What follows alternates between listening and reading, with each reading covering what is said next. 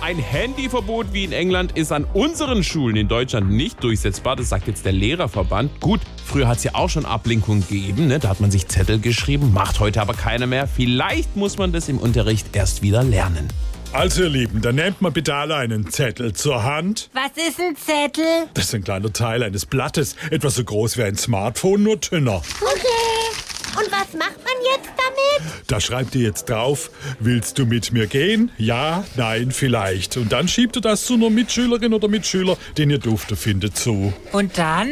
Und dann seid ihr abgelenkt, ganz ohne Handy. Und wenn ich den Zettel aber blöd finde, ich will nämlich gar nicht mit dem Leon gehen. Kein Problem, Paul. In dem Fall kannst du dir dann aus dem Zettel immer noch einen schönen Krampen oder Bolzen drehen. Den tust du dann in der Mitte schön gleichmäßig knicken und dann kannst du den mit diesem Einmachgummi hier dem Leon ganz wunderbar ins Genick schießen. Aua! Wichtig ist halt, dass ich das nicht sehen darf, gell? Okay.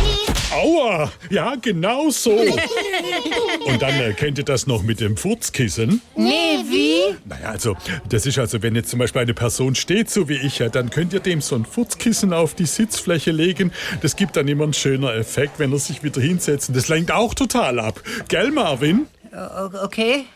So, dann setze ich mich mal wieder hin. Haha. Ah, das ist aber lustig, Marvin.